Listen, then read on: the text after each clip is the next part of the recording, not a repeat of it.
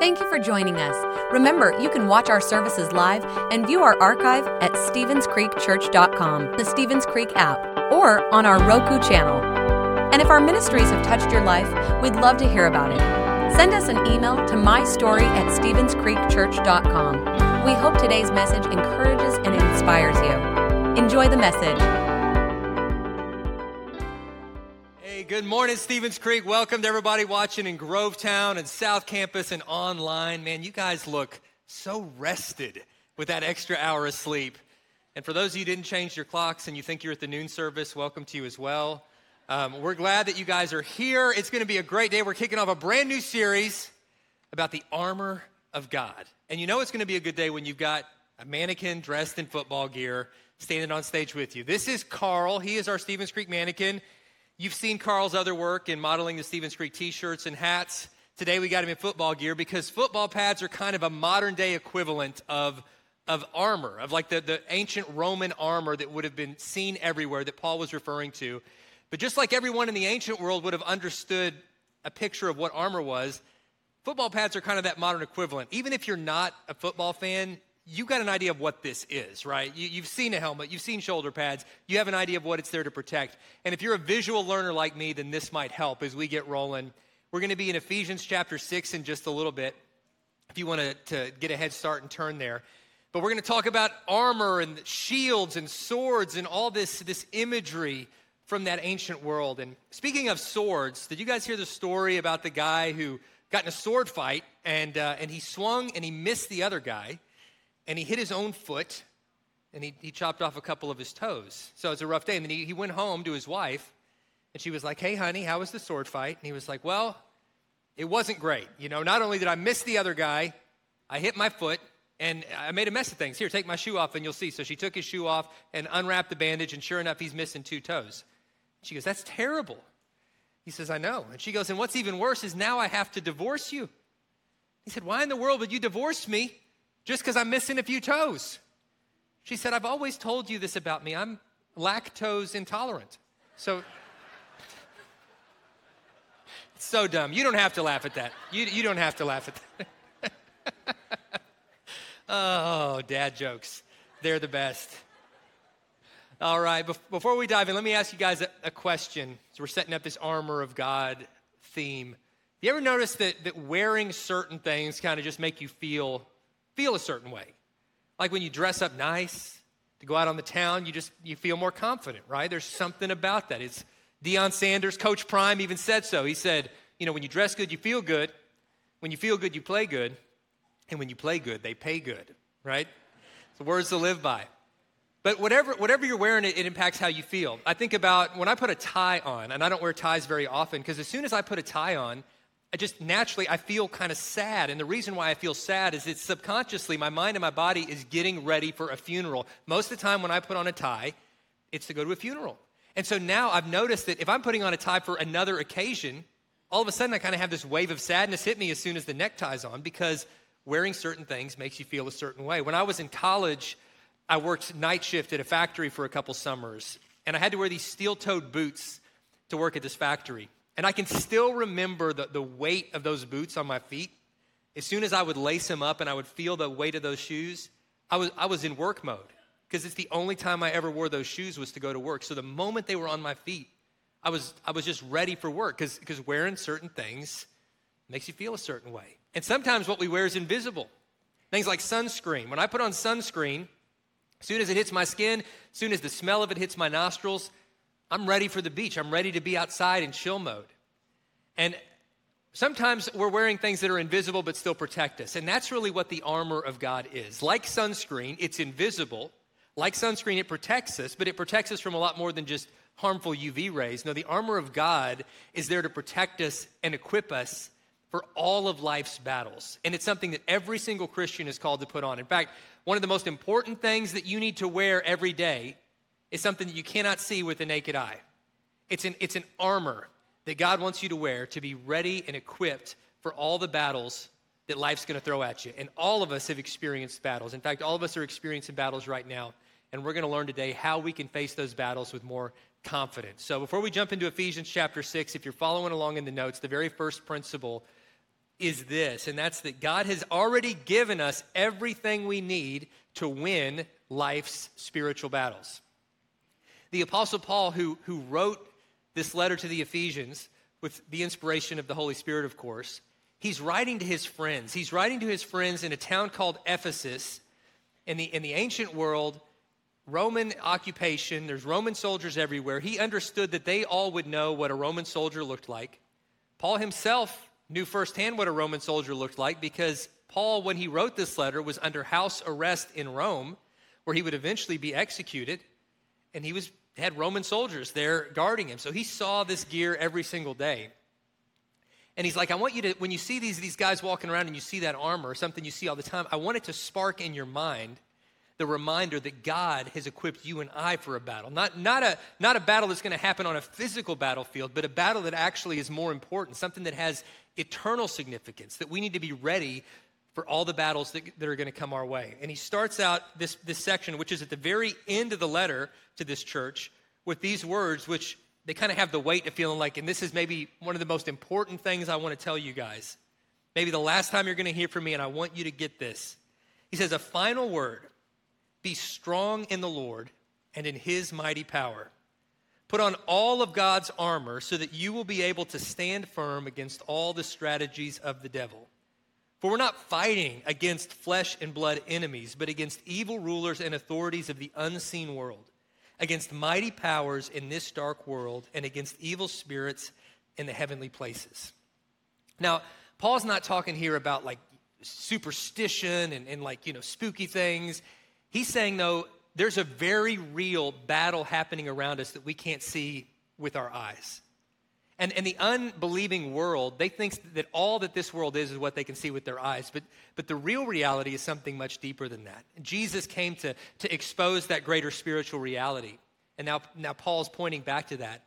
He's saying that the battles that we're going to face are temptations. The battles we're going to face are from the attacks of our very real enemy, Satan, who is not a guy wearing red tights and a pitchfork. No, he's, he's a deceiver and a distractor. And what he's trying to do more than anything, even though he has no real power over you as a Christian, he'll do whatever he can to get you, to get you too busy and too stressed to receive God's peace, to get you distracted, to get you divided, divided with your spouse, divided in your family, divided within your church instead of unified the way that God wants us to get you to, to trip up and fall into temptation that's going to hold you back from experiencing all that God has for you. So Paul's reminding us those are the battles we're up against. And it's not just for ourselves, but we've got to go out into this world. There's a whole world that's fighting that battles and they don't have knowledge of Jesus yet. They don't even know they're in the battle. So we're not just about protecting ourselves, we're about going out into the world and letting the world around us know that God has a better plan for them. And Paul's reminding us those people who think different than you do and act different than you do, and even those people who hate you, they're not the enemy. Your enemy's not against flesh and blood. Your, your enemies is against those distractions, those temptations, those evil forces that are trying to get those people and us as well distracted from all God has for us because God wants us, He wants us to live the life that He has for us. And to do that, we've got to be ready for the, the battles that this life is going to bring. So, how do we get ready for that battle? How do we dress for that battle? Now, he's going to tell us specifically what that armor of God is. And the, the next principle is this, this to set this up. Winning our battles requires properly preparing for battle. Like if you're going to go on, onto a football field, you wouldn't go without first learning the plays, right? And doing conditioning and being part of the team and, and getting the right gear on. And in the same way, we can't go into to life's battles completely unequipped and unprepared. And so Paul tells us how to put on this armor finally. He says, Therefore, I want you to put on every piece of God's armor so you'll be able to resist the enemy in the time of evil then after the battle, you'll still be standing firm. So stand your ground then, putting on the belt of truth and the body armor of God's righteousness. For shoes, put on the peace that comes from the good news so that you'll be fully prepared. In addition to all these, hold up the shield of faith to stop the fiery arrows of the devil, and put on salvation as your helmet, and take the sword of the Spirit, which is the word of God. So from head to toe, we're prepared, we're equipped for battles. And what's he saying? So, like coming back to, to Carl here to get kind of the football imagery, you know, he's saying you gotta you gotta put on a helmet, you gotta protect your head. And when he says put on a helmet of, of salvation, he's not saying protect physically your skull like this helmet would do. But he's saying protect your thought life. Protect what's coming into your ears. Protect the thoughts that you're dwelling on. Our, our greatest enemy sometimes is right between our ears, right? When we get caught in negativity, when we get caught in these cycles of anger or, or frustration, it's because we're dwelling on the wrong thoughts. Those negative thoughts don't come from God.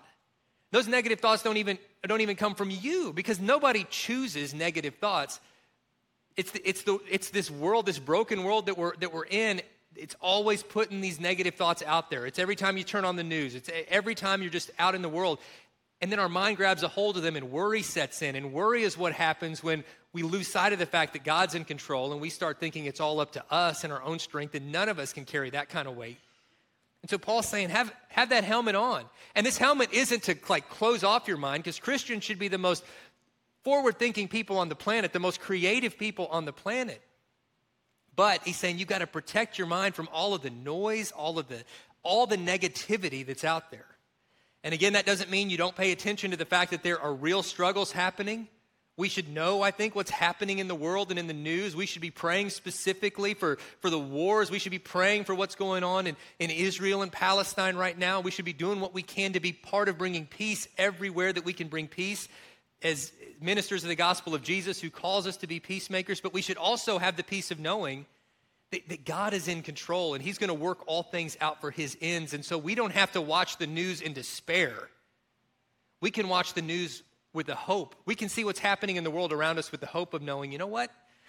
God is going to work this out. And Lord, show me the part that you've called me to play in this, in my family, in my community, in my home, with some of these bigger global issues, if, if you call me to be part of that. But ultimately, God, help me to have peace. Because He doesn't want His children unable to sleep at night, tossing and turning with worry and fret and anxiety. He wants us to come to Him saying, Lord, there's so much out in the world that I don't understand. There are struggles that are too big for me to wrap my head around. But God, I'm asking you to give me peace, to give me perspective, to let me know how to respond in a healthy way. Help me wear that helmet of salvation where I put everything that comes into my mind through the filter of the fact that Jesus has saved me. That's the helmet of salvation. I've been saved by Jesus. He's paid the price for my sins. I'm going to be with him forever. Heaven is my final home. And every thought that comes into my, into my mind in this life, I want to put it through that filter so that I can see it clearly. And if I'm thinking about stuff outside of that, if I'm taking that helmet off and I forget who I am and I forget what Jesus has done for me, then none of the thoughts are going to be clear. So you got to have the helmet of salvation. He says, have, have the body armor of righteousness, or in many translations it says the breastplate of righteousness. The Romans would have this, this, this metal that would fit over their torso to protect their vital organs from battle. And Paul's saying, just like they're protecting their vital organs, we, we've got to guard our heart.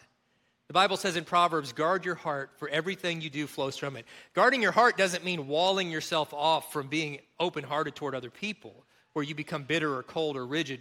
Guarding your heart means, though, that you're, you're very you're wise in the way that you, you follow your feelings. Because the world says follow your heart, your heart's always right, follow your feelings, and that's just dumb, right? I mean, it, that's going to get you in a lot of trouble. God says your, your feelings are lied to you, your heart can be deceitful. So train your heart to follow Jesus because Jesus is always headed in the right direction. And so we got to guard our heart. We have to sometimes lead our feelings. And we lead our feelings by basing it all on, on the truth of God's word. God, if my feelings disagree with what you say in your word, then, then it's my feelings that are wrong. And help me have the, the humility and the maturity to be able to admit that. And God, lead my feelings when they're wrong. So you got to protect your heart. You got to got to protect your chest, just like the, uh, the Romans did. Speaking of, of, of protecting the chest, um, so this happened, this happened a few weeks ago, and I just need to share it with somebody. So I'm, I'm laying in bed one night, getting ready for bed, and Ashley, my amazing wife, you know, she reaches over, puts her hand on my chest, and I'm like, oh, that's so sweet. We're to cuddle. So nice. And then she starts like rubbing my chest, and I'm like, oh, all right. Oh, But then I, I quickly realized this was not a romantic rub. She was like poking and grabbing, and I'm like, not, not in a not in a, in a, in a nice way. I'm like, what are you doing? And then she said, you know, men can get breast cancer too. She was giving me a man boob exam. Like, that's the least romantic thing that's ever happened to me. Right? That is a quick turn from something I thought was going to be really positive to something that I'm still having to talk to a therapist about. Like, I mean, it's nothing to do with the sermon. I just needed to tell somebody about that. So, no, she was looking out for me. Oh, anyway, what was I talking about? All oh, right, yeah. So protect your heart. What else did Paul tell us? He said, ready your feet with the shoes that come from the gospel of peace. So the Roman soldiers' shoes were the inspiration for modern day athletic cleats. They, had, they were the first soldiers to have spikes on the bottom of their shoes. And those spikes on the bottom of their shoes, just like athletic cleats, they give you footing in, in, in a world where, where the ground can be uneven and unsteady. They help you stand your ground. And Paul is telling us that that's what the gospel does. That's what God's word does. That, that when, when God's word, God's plan is what's directing our steps, when we're following God's game plan instead of just our own whims, it gives us footing, it gives us cleats, it helps us stand firm against all of the, the negativity that's trying to knock us off track or trying to, trying to get us to make compromises. It helps us to advance forward when God calls us to gain ground. And we've got to have those kind of those kind of shoes on our feet. If you run on the field barefoot, even if you got everything else going on, you're, you're never going to have the traction that God wants you to have. So you got to know God's word and you got to you got to be able to live God's word. He talks about the, the sword of the Spirit, which is the word of God. That God's word is our one weapon in this battle. I'm not going to dwell on that today because the, the last sermon in this series is all about that. Is about how God's word is our sword and what that means. That's week four. Week three the shield of faith. I'm going to, you know, we're going to focus on that. So I'll just say this about the shield. The Roman soldiers had two different kinds of shields. There was a small round shield that they would kind of hold with the hand that was that was more for, you know, close combat. And then there was a large shield that covered him essentially from head to toe. And this large shield was built to interlock with the shields of the soldiers standing on the right and the left, meaning that when you interlocked that shield with the people next to you, it created a wall, like an impenetrable barrier. That is the word. That's the shield that Paul was describing in the original language. Not the little shield, the big shield. He's saying, have a big shield of faith. It guards you from head to toe. The one thing about that shield is it's meant to interlock with others, as our faith is as well. We, we live in a world where people say, no, you know, your faith is just your thing, and your truth is your truth, and you don't need to, you don't need to go to church to be a Christian and all that. And that's really incongruent with everything the New Testament teaches us about faith. What the Bible teaches us is yes, faith is a very personal decision, but it's never meant to be private. It has to be lived out in relationship. We need each other. We're all parts of one body, the body of Christ. And if you chop, you know, my, my finger chopped off by itself is of no good to anybody, right? It only has use because it's part of the hand, which is part of the arm, which is part of the body. And you and I it's, it's the same. We're all parts of the same body. We're brothers and sisters in the same family. And, and when we're separated off from one another, we can never fully live out all that God has for us to do. We, we just, we can't. That's why I'm so glad that you're here. That's why I'm so glad you're making time for this. But even beyond just, just being in a room worshiping together, God wants us in relationship. He wants us where we can be accountable to each other, pray for each other, encourage each other, eat with each other, laugh with each other, know what's happening in each other's lives, um, help see each other's blind spots. That's the shields that interlock. That, that, we're doing this together. In football terms, it'd be like the offensive line in front of you. If this guy's the quarterback, the shield of faith is the five guys out front who weigh 350 pounds each of solid muscle that are interlocked, making sure that nobody can get through. They're there to protect. And Paul's saying that's, that's what faith is meant to do. And faith is so much more than just belief. And, and in week three, we're going to talk about what faith is and what faith isn't and how to, how to live it out the right way. And then the one other aspect of the, the armor of God that Paul mentioned is he called the, the belt of truth. In fact, he lists it first, and you can read right over it because you're like, belt, that doesn't sound that exciting, right? It's, you don't even really need a belt. You know, football players, they just got that little like string belt. It's not even a big part of the deal. But in Roman armor, the belt was huge because the belt is what fastened the whole breastplate in place. It's where the sheath was located to store your sword. There was a clip on the other side to store your shield. And it's also what provided security. It, it, it had, it had attached to it security for your most vulnerable region of all. In fact, Paul, in, in some translations, it lists out the belt of faith by it saying, gird up your loins with the belt that comes from truth. In other words, he's reminding them that the belt, guys, protects you where you're actually most vulnerable. right? And truth is the same way. And I think it's, it's not a coincidence that, you know, you know, Paul's referring to, to the groin area here along with truth because Satan, when truth is absent, the first places that he'll bring confusion and attack are in areas related to sex, sexuality, and gender. And this is not a new thing, this is not a political thing. This has been going on forever. This has always been part of Satan's game plan. And he's writing, Paul's writing to the church in Ephesus, which was a community and a city that was known for, for just sexual exploration and depravity. In fact, the, the goddess of the Ephesians was a false goddess named Artemis. And the temples of Artemis in ancient Ephesus were places that were a celebration of, of worship through, through sexual expression. There were, there were prostitutes at these temples, um, there was anything that you can imagine. And so when Paul is writing to these new Christians who came out of that world, out of that world where there's a lot of sexual confusion and a lot of confusion around ideas of, of gender and what sex is supposed to look like, and he's reminding them who they are in Christ and saying, God has such a plan for you. And this one area is going to stand out maybe more so than any other areas of your life as you're walking with Jesus, how you're going to look differently than the broken culture around you. This is the one area where, where Satan's going to try to bring you the most temptation, where he's going to try to bring the most confusion. And I want you to remember that God has created you and your bodies are sacred, and that gift of sex is a sacred gift intended for marriage between a man and a woman for life. And you're in a community that celebrates all different kinds of things that are outside of God's plan, which are ultimately going to bring hurt and ultimately going to get you off track. And so don't fall back into that. And you've got to stand for truth even when the culture around you is mocking you for it, persecuting you for it, tempting you to do something differently. And now, 2,000 years later, 21st century American Christians think it's the same. Satan's game plan hasn't really changed. He's still trying to attack truth in the same kinds of ways. And we still need to stand for truth in the same, same kind of ways.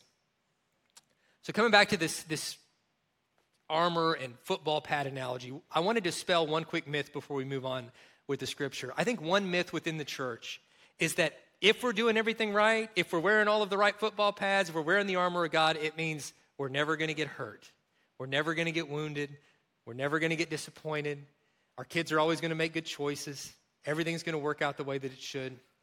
And that's just simply not how life works, is it? In fact, all of us, every person in this room is, is wounded right now in some way. All of us. Everybody in this room is carrying some kind of invisible weight, carrying some kind of invisible scar. And Jesus sees all of that. He cares so deeply about that. And on one day when we get to heaven and He wipes every tear from our eyes and He heals every wound, you know, the pain we endured here will all make sense. But, but this, this armor of God, it isn't it isn't a guarantee that we're not going to get hurt. Jesus said, In this life, you'll have troubles. Jesus himself experienced the heartbreak of abandonment by his friends. He experienced the physical torture of crucifixion. The Apostle Paul, who's writing these, these words about joy and about the armor of God, you know, he wrote them while under arrest, while awaiting execution. He's a guy that experienced, you know, abandonment and betrayal by friends. He experienced physical pain, hunger, financial loss. He experienced all of that. And he says we can keep our joy through it all, guys. And sometimes we just have to play hurt. You know, I have a friend who is an NFL player. His name's Ben Ben Utecht. I got I got a picture of him.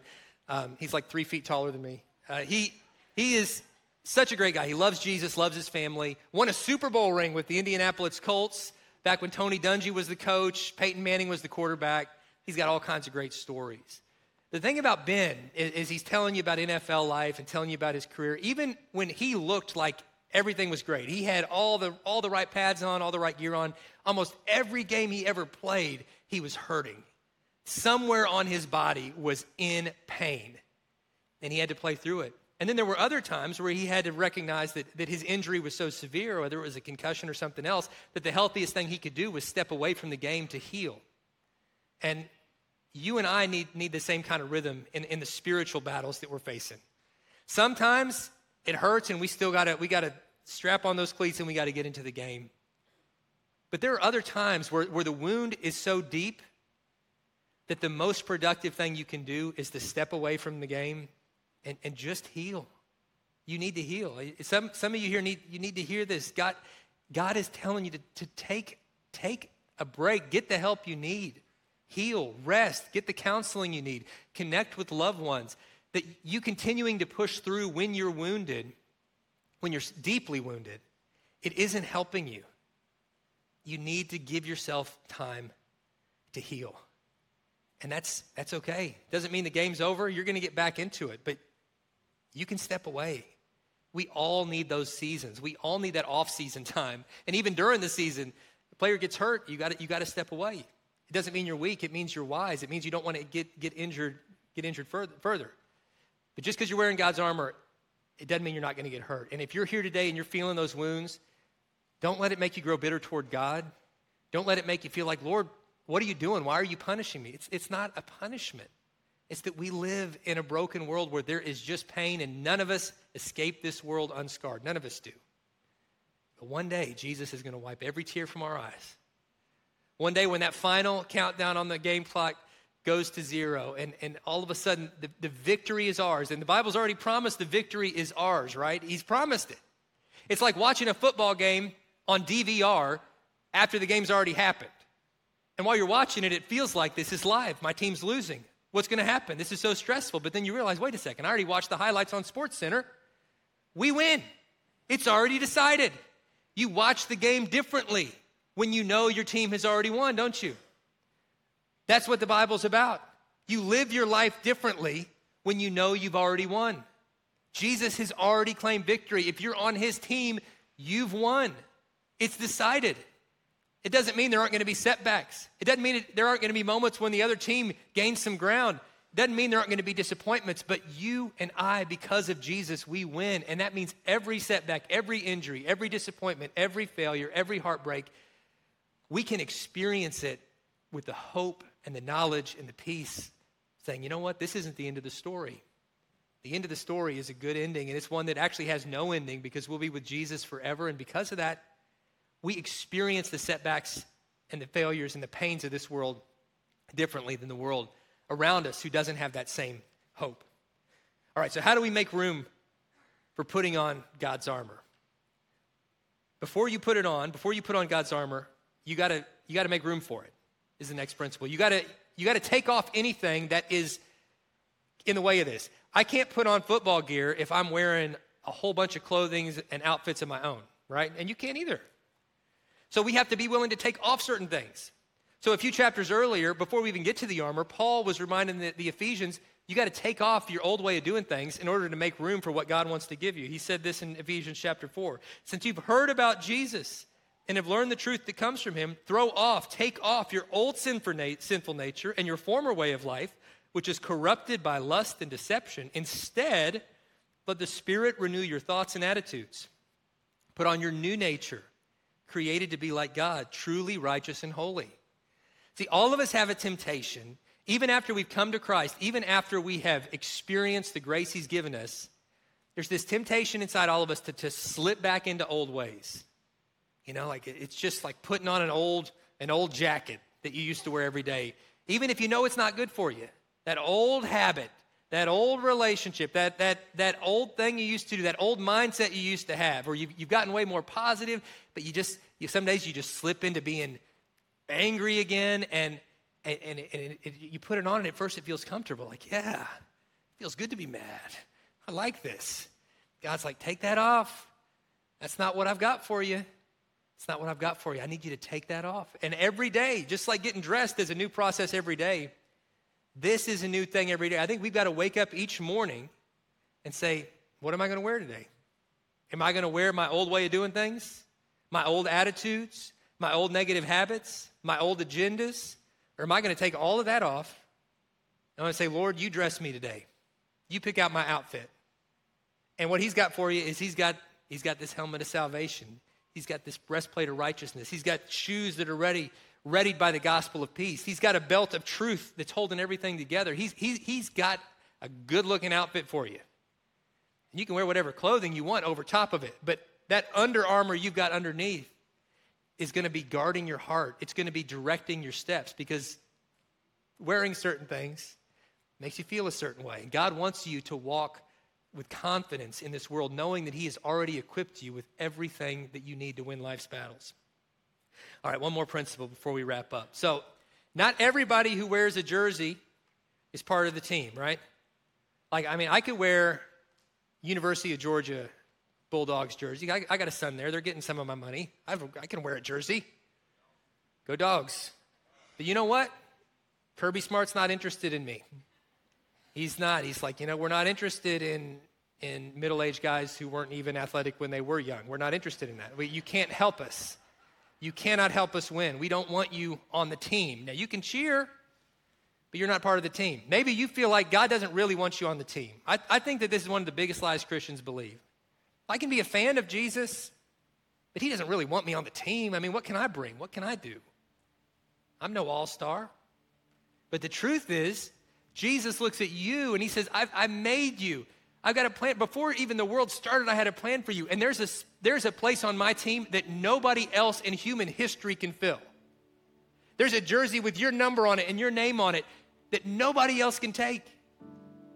So stop letting it hang there, gathering dust. I, I have got a plan for you. I want you on the team. He doesn't want you just, just cheering from the stands. He wants you in the game. You and me both to be part of the family, to be part of, to be part of that team that's going to last forever. So the, the last principle is this: to, get, to use kind of military language. Before you suit up for battle, you've got to enlist, enlist with Jesus. You know, wearing a camouflage shirt doesn't make me in the army. You know, you got to commit. You got to say, I'm in. I'm putting my life on the line to be part of this. And it's the same with Jesus. You know, the bumper sticker doesn't make us Christians. T shirt doesn't make us Christians. Showing up to church even doesn't make us Christians.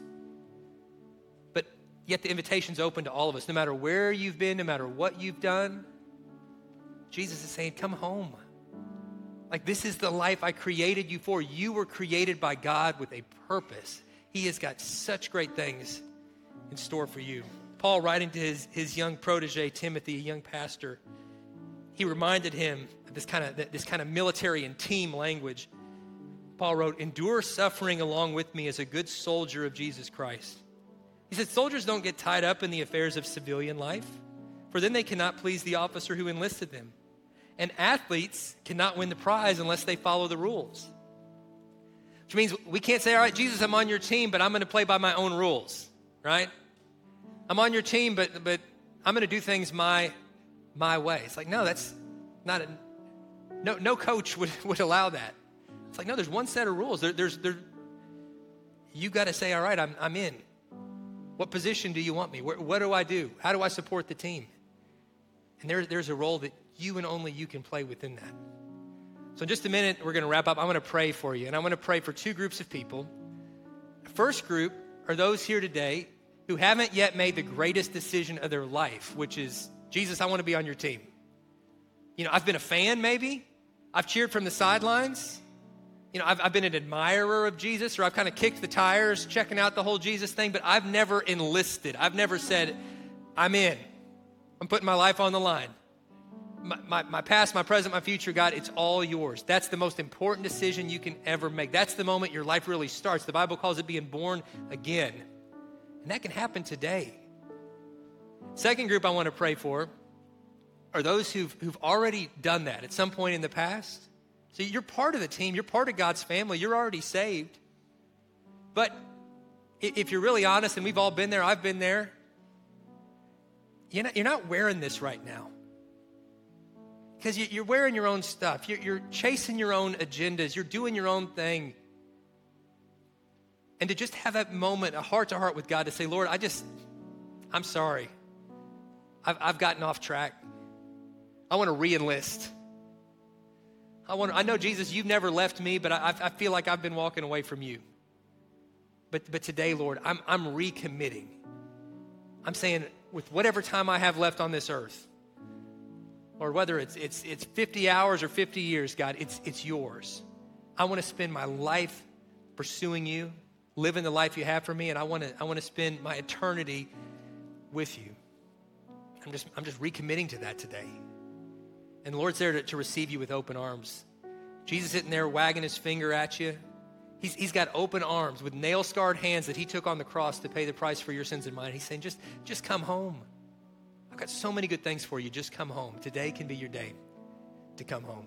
As I pray for you at all of our campuses, could we stand together? South, Grovetown, let's all stand together. I just want to say, say a prayer for, for those two groups of people. So, would you pray with me? Father, we thank you that you've given us everything we need to win life's battles. We don't go into life's battles unprepared, unequipped. Jesus, you're with us, you're for us, you're our defender, our protector. And thank you for this armor, God, that you, that you give us. And forgive us, God, for all the times we don't put it on. But I know there are people here today, God, they want to be in your family. They feel that tug on your heart, which is your Holy Spirit calling them home. And they're ready, Lord, to enlist with you. They're ready to commit their lives to you, the most important decision they could ever make. And if that's you, this is your moment. In your own words, I want you to pray a prayer like this Jesus, save me today. Forgive me of the way that I've lived. I've lived for myself, but I'm choosing to live for you. Forgive me of my sins. Make me into the person I was meant to be. And help me live out the purpose you created me to have. And God, for those who prayed that prayer, you say angels are, are high fiving in heaven over that, and we are celebrating right here on earth for the new brothers and sisters who've stepped into your family. And God, for all of us here that, that maybe have gotten off track, and we just want to have a, a moment of reckoning, a moment of recommitment. I pray that together we pray a prayer like this Jesus, I'm, I'm recommitting everything to you today. Forgive me for how I've gotten off track. Thank you for never leaving my side. Thank you for being faithful to me even when I was unfaithful to you. But God, today I recommit every moment of time I have left on earth to doing all that you want me to do. Give me the courage and the strength to do it all for your glory. And for all of us, Lord, as we leave this place in a few minutes, let us leave with the peace and the grace of knowing that you're with us, you're for us, and you'll never leave us or forsake us. And we're so, so thankful for that. In Jesus' name we pray. Amen. Let's give the Lord a hand. He's so good to us. Well, guys, thank you so much for being here. It's going to be a fun series all November. Don't miss a Sunday. We'll look forward to seeing you next week. God bless. Thanks for listening. If you would like to help support the ministries of Stevens Creek Church, please go to StevensCreekChurch.com and click the Give button. See you next time.